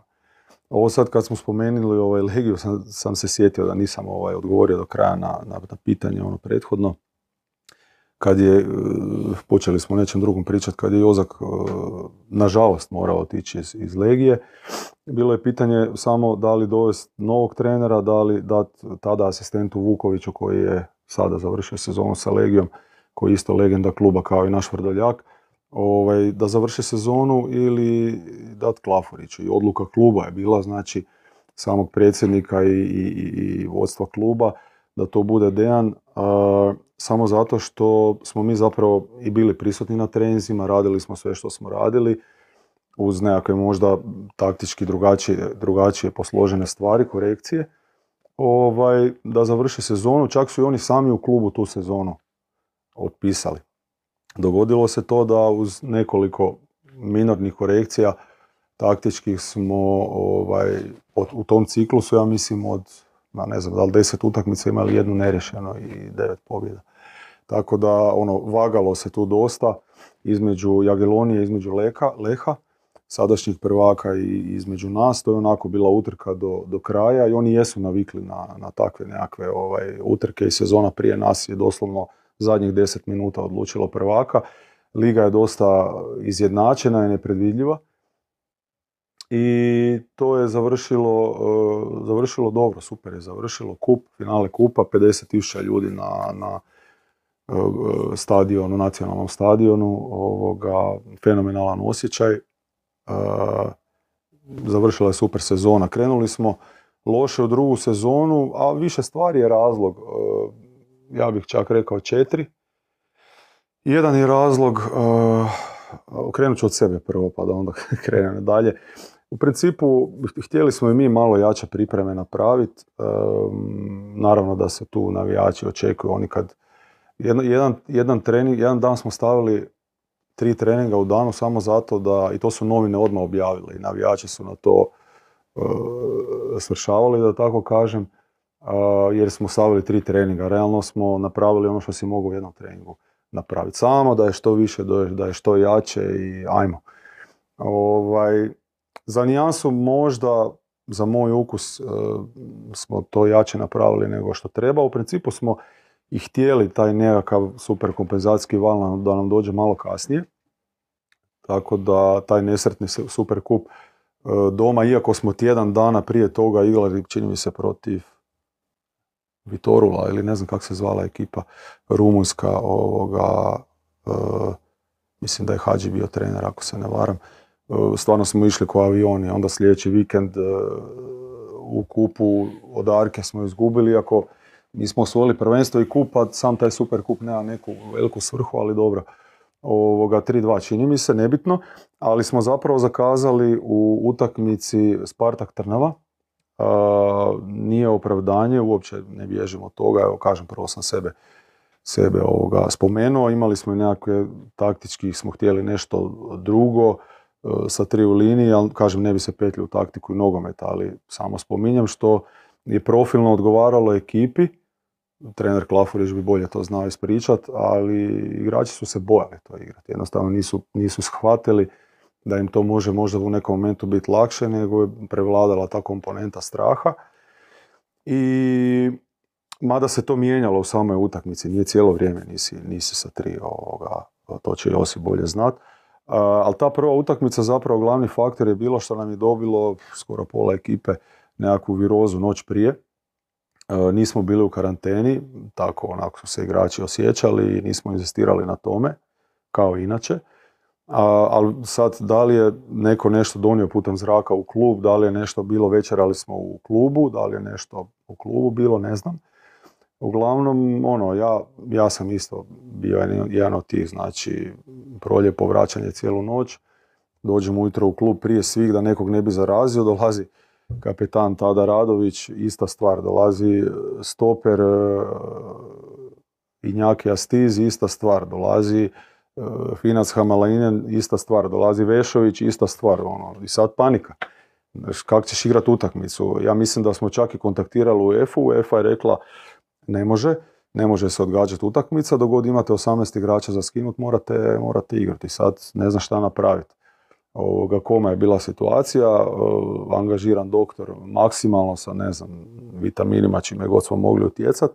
Sjećam se da je, da je sa zagrijavanja vešao trčao još jednom na WC i igrate utakmicu u tim uvjetima i izgledali smo jako slabo. Znači energetski slabo. Ljudi su nas 2-0 pobjedili doma Zadnji gol smo dobili u, zadnjim sekundama, neka duga lopta, golman je izašao, stoper je pogriješio i dobite drugi gol.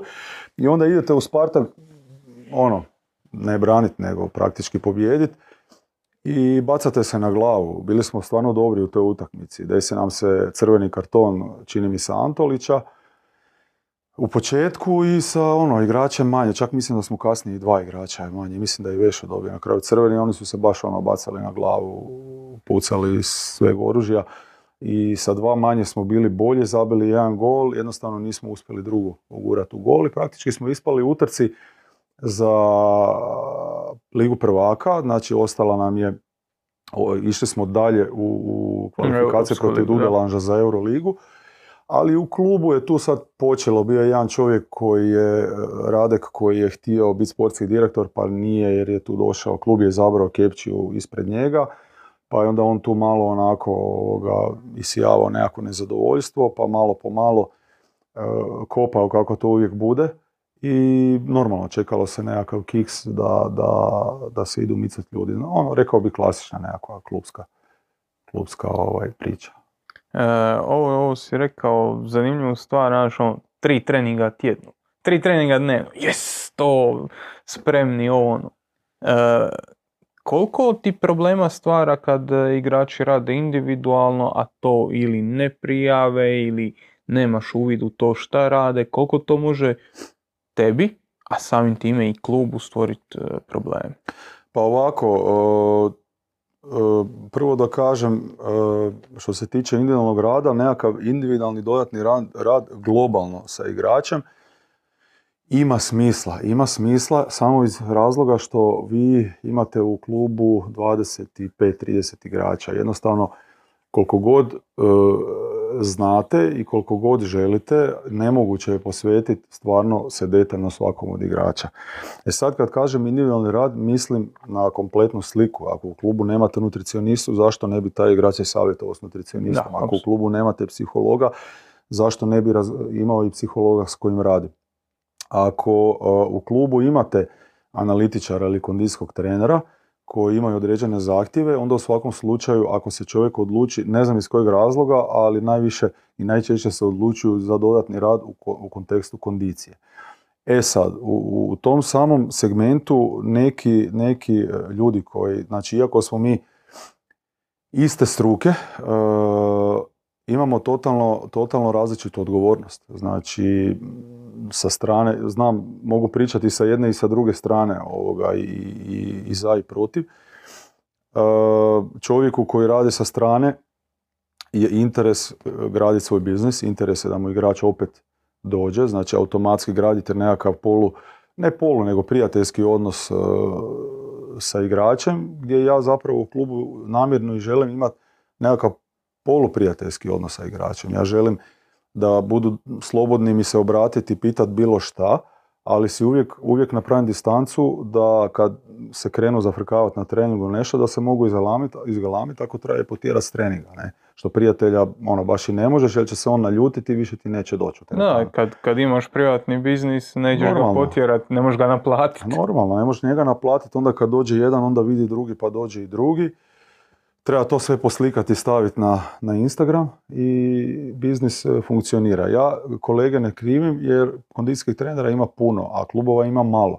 I ljudi moraju od nečeg e, živjeti e, i raditi. Tako da sa tog aspekta njihove, njihove egzistencijalne potrebe i potrebe sportaša, jer realno ne stigneš možda baš u svaki detalj ući, opravdavam takvu stvar. Ne opravdavam takvu stvar u momentu kada krene priča kaj ovi tvoji lupani u klubu nemaju pojma, ono, dođi kod mene pa ćemo napraviti. Ili u klubu se niš ne radi, uh, ako se niš ne radi, postoji razlog zašto se taj dan niš ne radi. Imali smo nedavno situaciju, pa je trener ovoga poludio, gdje mi damo slobodan dan igraču, uh, neovisno koliko je igrao prije, ali znamo zašto smo dali slobodan dan, konkretno ovoga njemu, i onda vidite na Instagramu vježbu koju je radio, ovoga nekakve ispadne čučeve ili nešto i onda dođe vama utorak na trening, uvodni prvi trening nakon slobodnog dana i kaže trener ja ne mogu trenirati, boli me loža.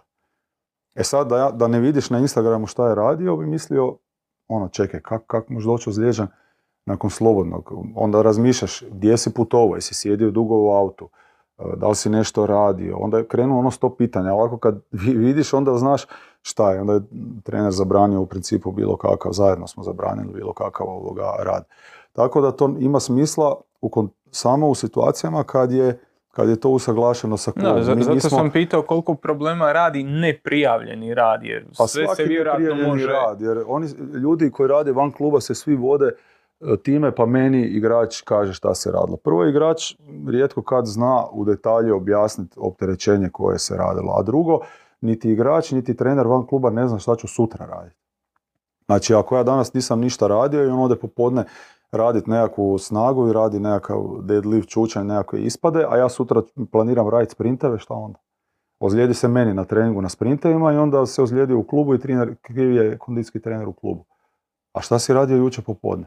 Znači, e, i rijetko koji, znači ne branimo, ali pokušavamo imati tu nekakav kontakt. Tu, tu ovoga, neki ljudi se javi, neki ne, neki se jave reda radi, pa ono, poslao sam poruku, javio sam se, a neki ljudi jednostavno pitaju, interesiraju se. Ja mogu navesti primjer e, Mara, Maura Guere, Brazilca, koji radi za agenciju od kojeg je Cruz koji, s kojim sam se jučer dopisivao oko sada, oko pauze i oko nekakvih testova šta da napravi i svjesni smo i on i ja da treba pojačavati aerobnu bazu i na koji način ćemo to napraviti.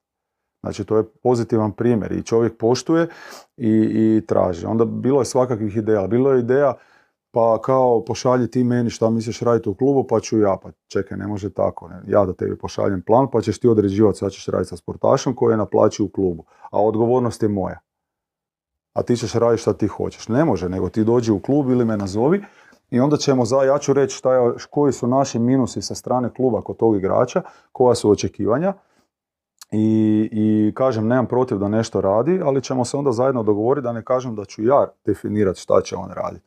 Dogod sam zaposlenik kluba i dogod imam tu odgovornost za te igrače i dogod su igrači plaćeni od kluba. To, je, to bi trebao biti redosed, ali masa ljudi, pogotovo mlađih, to, to jednostavno ne razumije ili ih boli briga. Ako ga boli briga, onda bi ja kao nogometaš se zapitao da li bi išao tamo, ako ga boli briga za sportaša. Ali mislim da je više možda u pitanju da nije, da nije svijest dovoljno razvijena da, ne, nema iskustvo kako je to kad radi u klubu. Jer ja ne bježem, kažem, ne bježem nikad od svoje greške, ali je nekad teško definirati. Nekad ju definiramo mi u klubu kad se dogodi dvije, tri nekakve ozljede, e, četiri i to povežem sa nekakvim treningom, i onda ono, uf, stvarno smo možda nešto previše ili krivo, ok, sljedeći tjedan ćemo drugačije. E, došli smo sad do nekakvog zaključka koji, kažem, opet može pomoći nekakvim amaterima koji eto nisu imali sreće da rade s nekim poput tebe, da ono, više uvijek nije bolje, da nekad treba odmoriti, da nekad to treba izdozirati. Kako je radi s igračima koji jednostavno ne mogu raditi ili se vraćaju zbog ozljede ili evo sad primjer Jozo Šimunović bio je tu kod nas, ima problema s ozljedama, ne može pratiti taj maksimalni napor. Čorluka je godinama bio u, u sličnoj situaciji, na, na top razini imamo možda Zlatana Ibrahimović, imamo ljude koji jednostavno imaju fizičko ograničenje da prate... Je. Pa tu prvo treba, znači ovisi o kojoj vrsti ozljede se radi. Da li ga ta ozljeda skroz ograničava od bilo kakvog igranja nogometa i treniranja ili djelomično. Ovi primjeri koje ste, koje ste naveli su, su djelomična nekakva ograničenja. Znači, ja sad ne bi niti smijem ulazio, ulazio u detalje ovoga, no, samih vrsta ozljeda, to je ipak privatno pravo samog, samog igrača i medicinske struke.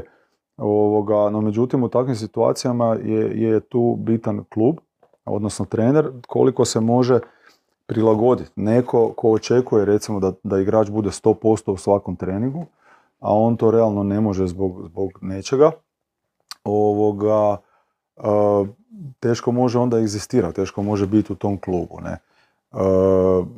igrači kao što ste, kao što ste naveli koji, koji imaju određeno možda ograničenje, a mogu se ishendlat, mogu se ishendlat, tu sad treba biti fleksibilan. Ako ne može možda odraditi jedan tip treninga, ne može možda raditi, ne znam, skokove, onda neće raditi skokove.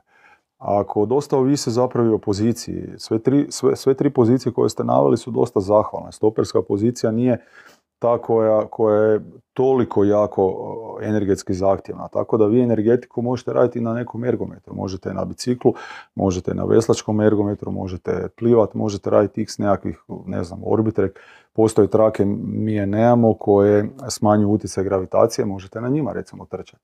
Smanjite utjecaj sile gravitacije, nema toliko udaranja u pod, nema nikakve negativne reakcije, ne znam, zlobova mišića, čega već i, i pripremite na taj način sportaša za onu razinu aktivnosti koju on e, i funkciju koju on obavlja. Stoperska pozicija je zahvalna, uloga špice je isto relativno zahvalna. Vezna je već malo ili nekakva bočna pozicija tu zahtjevnija ne, u nekakvom trkačkom smislu. Tako da, kažem, u nekim slučajevima to nije moguće, u nekim slučajevima je moguće, ovisi na koji način posložiti. Uvijek se može, to je zapravo najinteresantniji dio posla, to slaganje nekakve strategije slaganje tog mozaika, ovoga, kako ćete posložiti kockice i cijelu tu priču da ona štima i da ona ima smisla. Nekad ste više uspješni, nekad ste manje uspješni, to je tako. E, ima, u, fazi si završavanja doktorata na KIF-u, e, pokrenuo si e, privatni posao koji se zove Prirodan pokret, je tako? Ime firme ovoga već neko vrijeme. E, a da, dosta, dosta se unutar same kondicije baziram na biomehanici, nekako smatram da je, da je, da je ispravan ono, pokret, da je temelj svega. Ako rad, negdje griješite u pokretu, dosta je nezahvalno loadat gore i težinu nekakvu i brzinu i nekakvu komponentu izdržljivosti ako ne znam krivo postavljate stopala i tako dalje. Tu se događaju ne toliko akutne ozljede, više nekakvi kronični problemi koji onda treba dešifrirati isto odvrtiti cijelo klupko šta osoba radi, koje navike nosi, koji motorički obrazac je osvojio, usvojio i zašto. Postoji danas, hvala Bogu, metodologija koja dosta uspješno može utjecati na promjenu tih motoričkih obrazaca, tako da onako uložilo se nešto, nešto mojih sredstava u samu oprebu, nešto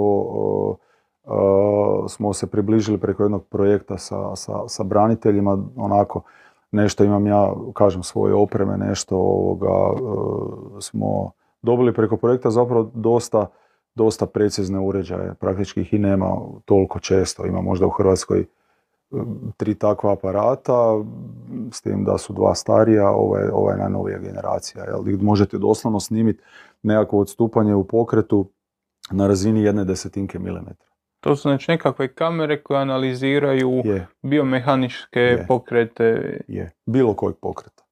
Hoćete od toga kako sjedimo do toga kako udaramo loptu. Loše sjedimo, to, pa, to, to, znamo. to znamo. E, koja je tema doktorata? tema doktorata je upravo korištenje te metodologije. Ideja je zapravo bila kako um, vrti se oko nogometnog udarca, ali zapravo bit problema kako možemo utjecati na preciznost i snagu udarca, a da ne, ne, ne, ne udaramo da ne rad, ajmo reći da nije klasičan pristup treningu, da ne udaramo loptu recimo na terenu, nego kroz nekakve mikro, kako bi se izrazio, mikrokorekcije. Dosta vježbi se radi i na podu, nešto i u stajanju, dosta se radi na balansu recimo na stajnoj nozi, na opsegu pokreta, na rotaciji kralježnice. Ima x detalja koji bi mehanički sudjeluju u tom udarcu, koji indirektno u nekoj hipotezi koju smo postavili mogu utjecati na krajnji ishod, na preciznost i snagu udarca, ali poanta je priča da su te vježbe energetske e, minimalno zahtjevne. Znači ti ih možeš raditi e, svaki dan. A sad baš udarat sat vremena po lopti svaki dan teško. Da. Možda da, ali ono. Vrlo teško. Da. To, to je poanta priča. Znači doći do krajnjeg efekta, ali minimalan utrošak energije. E, mislim da to je nekakav moj zaključak s kojim se možda hoćeš složi, možda nećeš. Mislim da je u zadnjih 20 godina djelomično i zbog e, napretka i tehnologije i ovo što smo rekli kad si krenuo raditi nije bilo interneta, odnosno bio u povojima i teško se... Windows 95 i to. 486 i Windows 95. Starije generacije znaju šta je to. teško su se razmjenjivale, e, kako se kaže, iskustva i informacije. Mislim da je generalno u nogometu kondicijski taj aspekt u zadnjih 20 godina napredao, da je napredovala metodologija i da je to dovelo do toga da je onda i taktika može napredati, jer kad pogledamo tempo utakmica prije, kažem, samo 20 godina, to ono 2002. je prvenstvo, ne, nije to sad Platini i, i ne znam ko, to je Ivica Olić daje gol Italiji i to, znači tempo utakmica je napredovao masivno i dobrim dijelom je to zbog kondicijske pripreme, zbog novih saznanja, zbog toga kako se trenira, kada se odmara, koliko, ono što si rekao, load, koliko je opterećenje koje, si, koje si mu zadao. E, šta misliš ako kad te moram pitati, spekuliraš, šta misliš šta je budućnost? Koliko to, hmm. koliko se, koliko se daleko, jer evo imamo recimo Brozovića, radio si s njim, znaš, je. to je dečko koji trči, dečko, čovjek, koji trči 12, 13, 15 km koliko god je, imao sam tu... Ovaj... Gdje, su, gdje su granice tog ono, razvoja? Sad kad ste spomenuli ovoga, vrti memoriju, imao sam stvarno tu čast sa svjetskog prvenstva iz Rusije od njih 22 čak 15 u nekom momentu dotaknut, počevši od Luke Modrića pa nadalje kad je imao 17-18 godina čini mi se. Stvarno je prošlo puno, puno njih što kroz Dinamo, što kroz reprezentacije. Ovoga, pa kod Brozovića se radio ono, u velikoj jednoj genetskoj komponenti. On je od uvijek bio takav, kasnije samo sazrijevao, prije svega na psihološkom dijelu i ovoga nogometnom dijelu, ali recimo kapacitete i kao ono, klinac, kao mladi igrač imao, mi smo se zezali pa rekli može ono dvije utakmice bez problema odraditi. A ima, ima i tu psihološku jednu, ono, ne znam kako bi se izrazio, ovoga, pozitivnu hladnoću, gdje mu je totalno svejedno protiv kog igra. Tako da taj utjecaj nekakav emotivni na nekakvu potrošnju kod njega je minimalan. Konkretno on kad je otišao u Inter, potpisao, ovoga, bili smo u Španjskoj na pripremama, potpisao i onda se vratio u Zagreb, mi smo se već isto vratili po ne znam stvari kopačke, klasičan broz ovoga, i kak je tamo, znaš sad svi oko njega, kak je tamo, kako, ok, nema, nema pojma, niko, najbolje sam tamo. I onda kad dođeš sa tamo, on fakat tak razmišlja, najbolje sam tamo, čovjek se nametno, čovjek jednostavno kažem iskorištava svoje bogom dane kapacitete koje ima. Što se tiče budućnosti, tu se događaju vrlo interesantne stvari, znači u ovoj nekakvoj evoluciji nogometa sigurno je ono što se ne diže se toliko možda volumen trčanja, odnosno ekstenzitet, ali progresija je velika u intenzitetu, znači možda ono, trče i danas igrači po 12 km, ono 11, 12, 12,5, 13, 10,5, to su nekakvi brojevi, ali u tim nekakvim submaksimalnim i maksimalnim trčanjima, a to je sve iznad, ajmo reći 20 km na sat brzine, ovoga, e, se, se bitno po, po, povećalo. Jer to je to ona priča što, se on Poljaku nije moglo objasniti. Da. Nema veze što si pretrčao Koliko si u sprintu Da, pretrčao? Je, koliko si, koliko si odradio sprinteva kad je trebalo. Norveg se zvao, sad sam se sjetio, da. Ovoga, e, d- da, e, zapravo taj intenzitet je onaj koji radi razliku, a onda se mijenjaju i uvjeti tehnike, nije više tehnika tehniciranja, nego je tehnika u sprintu, ne znam, primiti loptu na prsa iz voleje, odmah puknut na gol i zabiti gol u 90.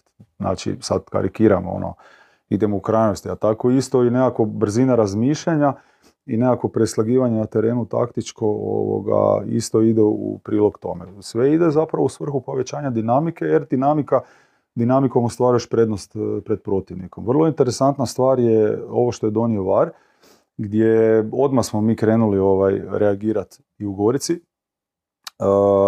gdje ti praktički imaš nekakve pauze, ok, sad je ljeto, ima i pauza za vodu, pa onda VAR, pogotovo kod nas, dosta dugo traje, ovoga, e, to mijenja energetsku strukturu sporta.